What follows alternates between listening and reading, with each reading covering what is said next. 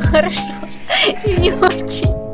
А, а что ты меня Что я ты сделала? Ты меня смутила.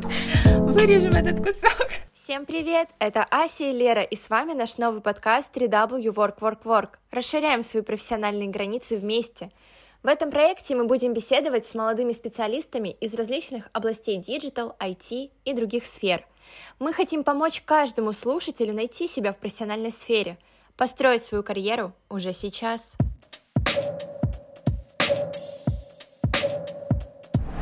Сегодня в нашей студии специалист в области digital рисования Кристина Кузнецова, которая готова раскрыть нам маленькие секреты, как в 20 лет добиться успеха, чтобы о тебе заговорили.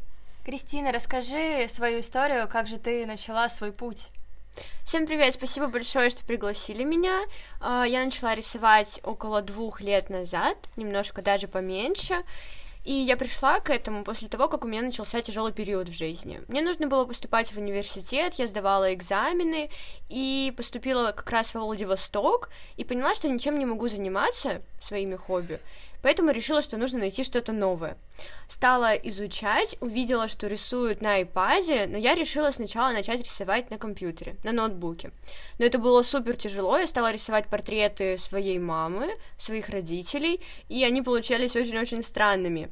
Но затем, когда я уже поступила, я увидела, что рисуют люди на iPad с помощью специального пенсила, и я решила, что тоже хочу этим заниматься, поэтому сначала заказала очень дешевый пенсил на Алиэкспрессе, который рисовал очень странные, поэтому у меня получались очень плохие рисунки. Я даже немножко разочаровалась, подумала, наверное, мне не нужно этим заниматься. Но я смотрела на работы других художников, смотрела, как они продвигаются, в Инстаграме подписывалась на них, и я поняла, что это очень-очень красивое занятие, которым я правда хочу заниматься. Поэтому на Новый год я накопила и поехала в магазин и купила настоящий оригинальный Apple Pencil, и сразу же первая работа получилась. Поэтому, если если вы нашли дело, которое вам нравится, то, конечно, пытайтесь добиться всего, пытайтесь найти способы, как этим заниматься до последнего. Расскажи, какие книги ты бы могла посоветовать, например, о, об академической живописи, об истории искусства, истории фотографии?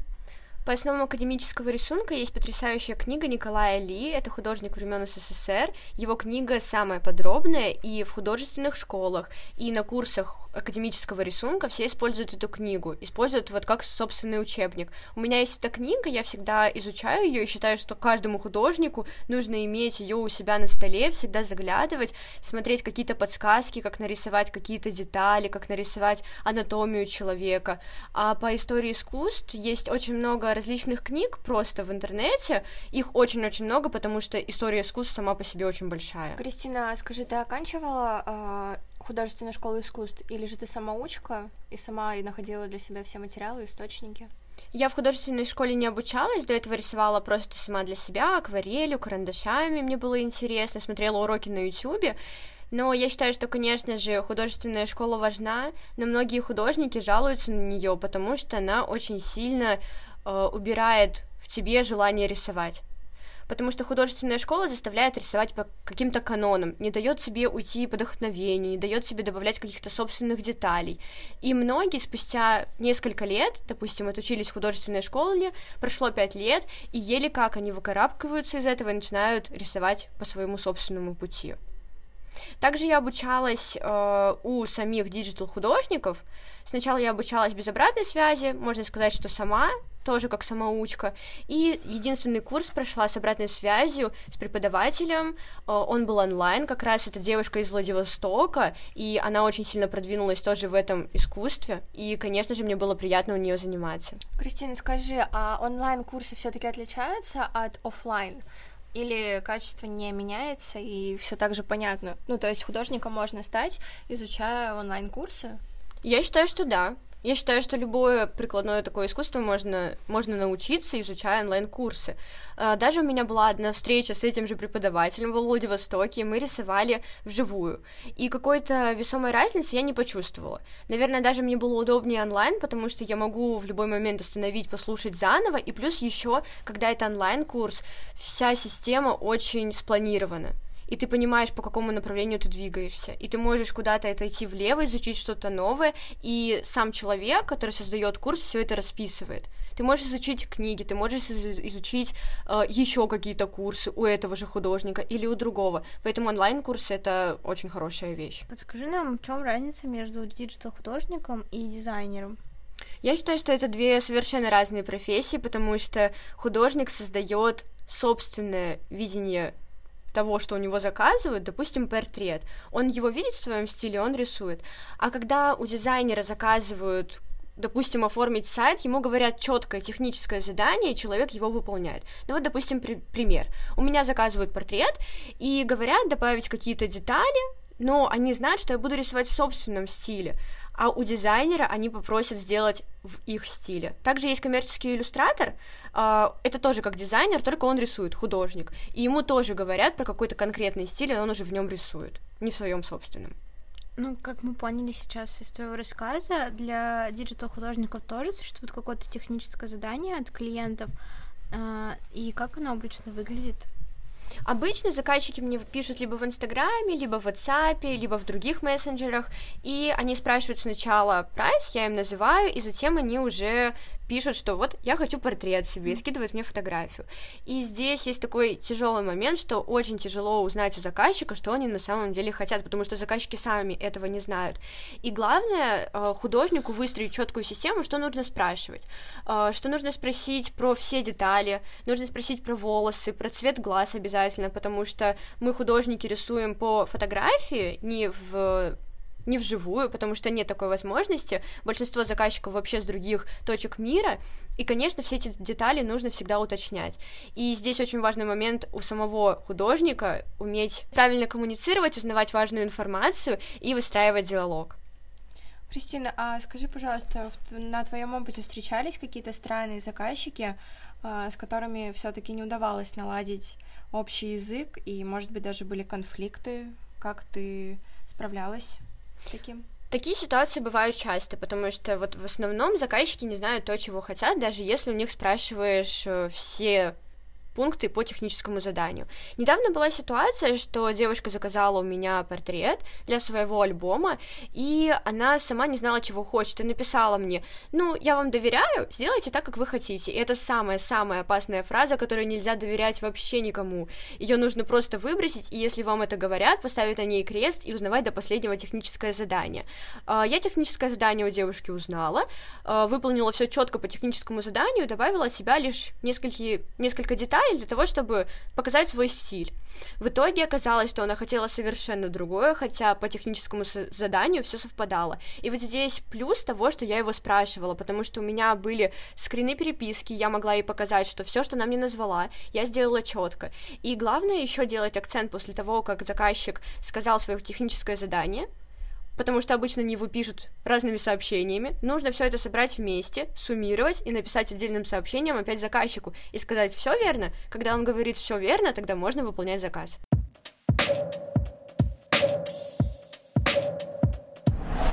Кристина, и не уходя далеко от темы клиентов, заказчиков. Э, мы знаем, что в твоем инстаграме около 4000 подписчиков. А, расскажи, как ты продвигала свой инстаграм, вкладывали, вкладывала ли заработанные деньги в раскрутку проекта, как э, ты зарабатывала своих клиентов, как находила их?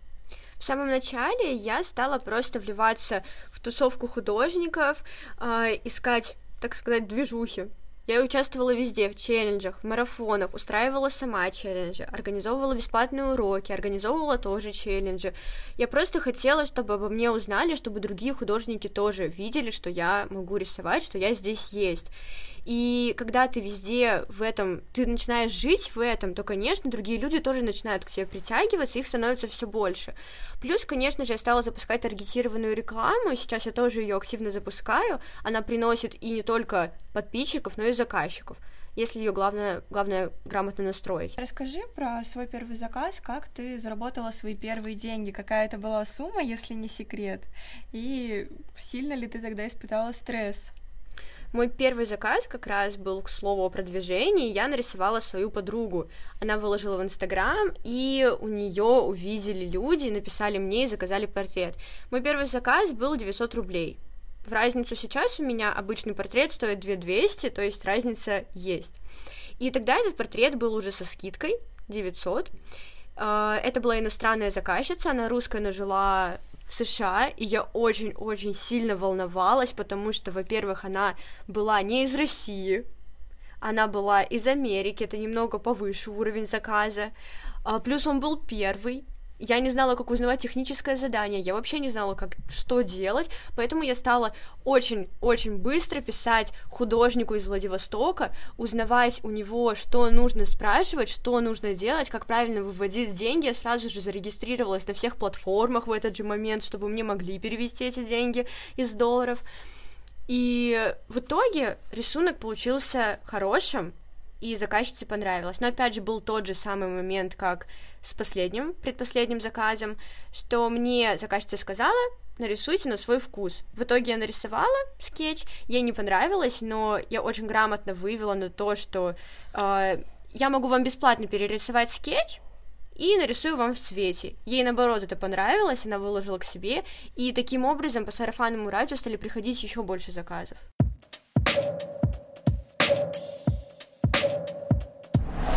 Кристина, расскажи, вот, э, система PayPal, э, как ты с ней разобралась, кто тебе помог, и не боялась ли ты э, ввязываться в это, ну, поскольку возраст такой еще юный, и такая большая ответственность. Вообще это было не очень тяжело, потому что весь сайт на английском, английский, слава богу, я знаю, но на самом деле в интернете очень много есть материалов и на русском языке, поэтому я считаю, что любому человеку будет очень легко разобраться. Тем более можно задавать вопросы просто в интернете, и люди будут отвечать, помогать, и художники тоже очень добрые всегда будут помогать.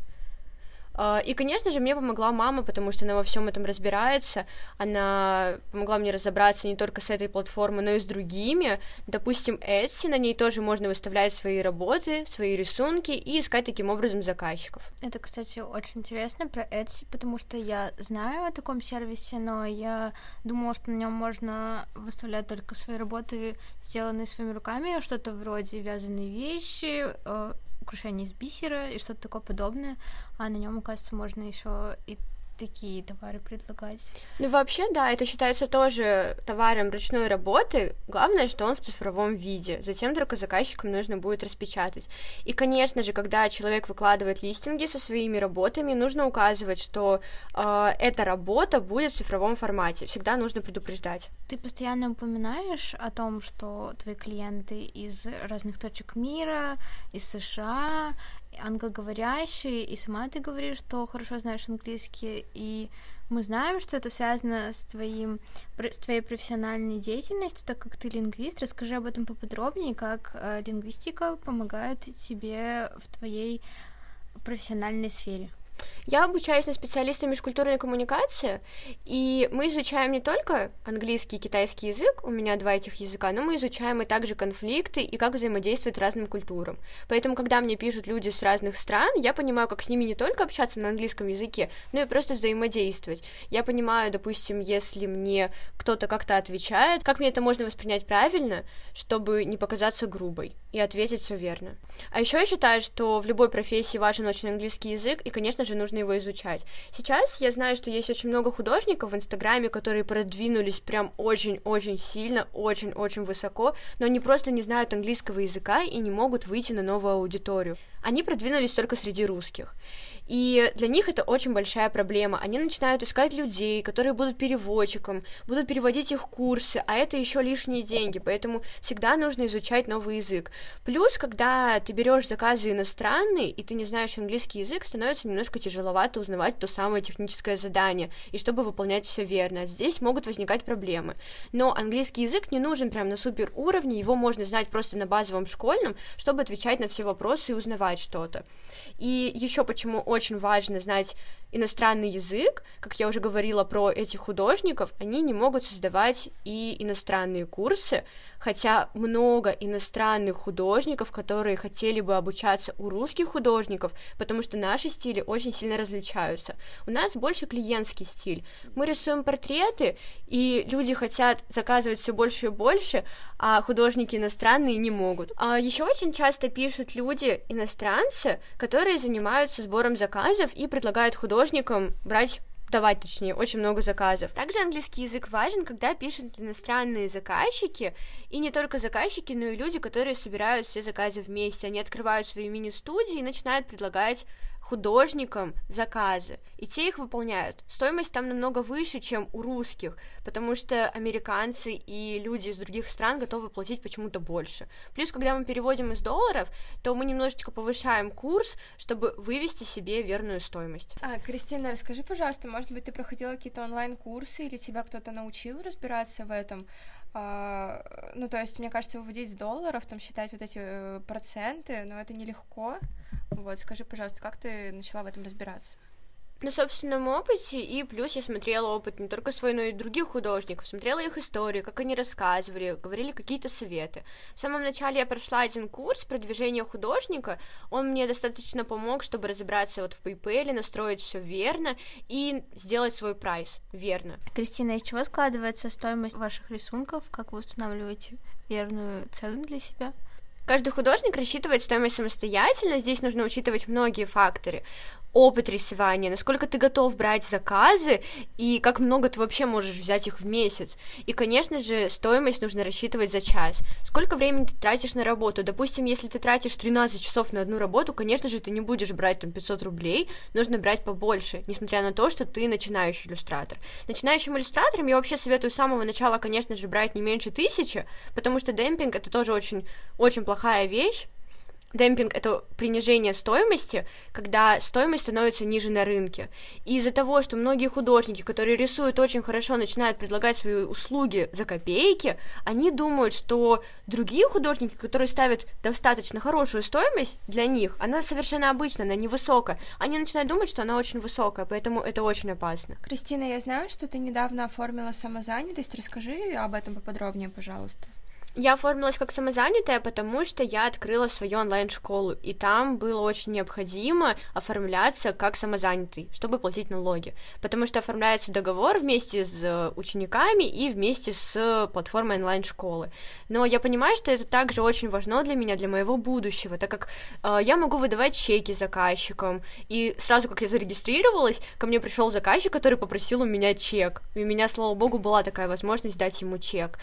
И я думаю, что не всем нужно это делать, тем более с самого начала я рисовала полтора года и только потом оформилась как самозанятая, потому что мой доход стал выше, и я поняла, что если налоговая увидит, что я делаю это все не очень легально, ко мне поступают постоянно одинаковые суммы, особенно когда я делаю обучение, я поняла, что нужно делать это все правильно, верно, чтобы не попасть в капкан. А твоя онлайн-школа, она как-то в Инстаграме оформлено или у тебя есть свой сайт?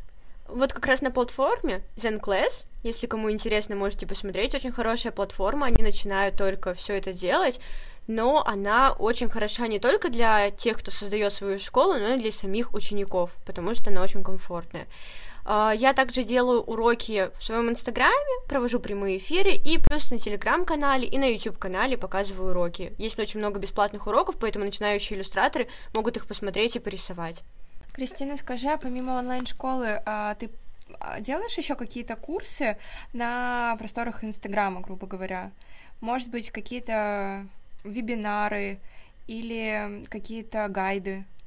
Я провожу марафоны, и также они бывают платными и бесплатными. Мы собираемся вместе с художниками, иллюстраторами, иллюстраторами тоже проводим такие мероприятия, где все начинающие могут поучиться бесплатно у других художников. И, конечно же, просто делюсь в Инстаграме постами, которые будут полезны для художников. Я всегда выставляю их, чтобы люди, которые начинали, не боялись это делать. И могли на опыте понять, что это все не очень сложно, главное захотеть сделать. Кристина, а сейчас будет самый интересный и, наверное, неожиданный для тебя вопрос. Не обдумывая, назови, пожалуйста, три факта о себе. Ого, и правда очень неожиданный вопрос и интересный. Первое, у меня есть кролик. Второе, я занимаюсь черлидингом. И третий факт, я очень люблю экстрим. А, скажи, пожалуйста, тогда, если ты любишь а, экстремальные, там, допустим, виды спорта, это вот а, как твой черлидинг, то как ты пришла все-таки к digital рисованию? Ведь это такая спокойная, умиротворенная работа. Вот как раз наоборот. Я стала рисовать, стала сидеть на месте, мне стало не хватать этой активности, поэтому я пошла на черлидинг и еще больше ударилась в экстрим. То есть у тебя некая гармония находится между твоими хобби. Да, я считаю, что те люди, которые сидят и занимаются на фрилансе, им очень важно заниматься спортом. И всегда нужно разминаться, не забывать про спортивные навыки, потому что это, конечно же, здоровье. Тем более, когда ты сидишь и рисуешь очень много заказов, сидя за столом, спина начинает страдать, и без спорта здесь вообще никак не обойтись. В финале нашего подкаста дай, пожалуйста, несколько советов нашим слушателям, как начать свой путь в сфере digital рисования и как найти своих первых клиентов. Я считаю, что самый главный совет — это если вы этим заинтересовались, то, конечно, идти до победного. Изучать основы рисования, изучать других художников, читать, смотреть их инстаграмы, читать их советы, потому что это все очень-очень важно, тем более, если можно научиться на чужом опыте, а не на своем. А также изучать курсы, потому что без курсов будет немножечко тяжеловато в это все влиться, если вы до этого не, рисова... не рисовали или не занимались рисованием. И почему еще очень важны курсы? Потому что вы сможете э, получить обратную связь и продвигаться еще сильнее. У вас будет прогресс усилен еще в 10 раз. Вы сможете сделать все еще быстрее. И, конечно же, не бояться делать все сразу, потому что я знаю, что многие иллюстраторы начинают бояться выкладывать свои рисунки, боятся выкладывать прайс. Когда я только стала заниматься, я сразу же выложила прайс в первый же месяц, и сразу же пошли заказы. Поэтому, если вы думаете, что вы выложите, и никто у вас ничего не закажет, ну пусть так и будет. Вы, главное, выкладывайте, и тогда у вас точно закажут. По-другому быть не может. И, конечно же, нужно развивать свой Инстаграм. Не только Инстаграм, но и другие соцсети. Искать способы, как найти заказчиков. Главное делать. Когда вы делаете, то вы будете получать отдачу в любом случае. Кристина, и давай напоследок свою вдохновляющую цитату для наших слушателей. Я иду с такой цитатой по жизни «Never let anyone dull your sparkle» «Никогда не позволяй никому погасить огонек в твоей душе», потому что творчество — это как раз тот самый огонек, который находится в каждом из нас. Спасибо большое, Кристина, за интересный разговор и множество полезных советов для наших слушателей. Спасибо и вам большое, вопросы были, правда, очень интересные. Надеюсь, что все, кто послушал этот подкаст, и те, кто хотят заниматься этим искусством, будут продолжать и развиваться.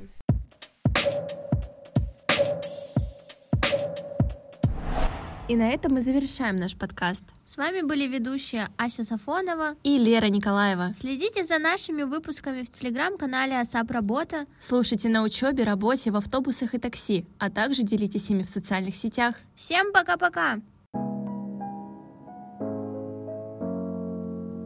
Подкаст записан при поддержке студенческой организации АСАП. Дизайн Наталья Абашкина, саундмейкер Святослав Пашков, креативный продюсер Алексей Писарев.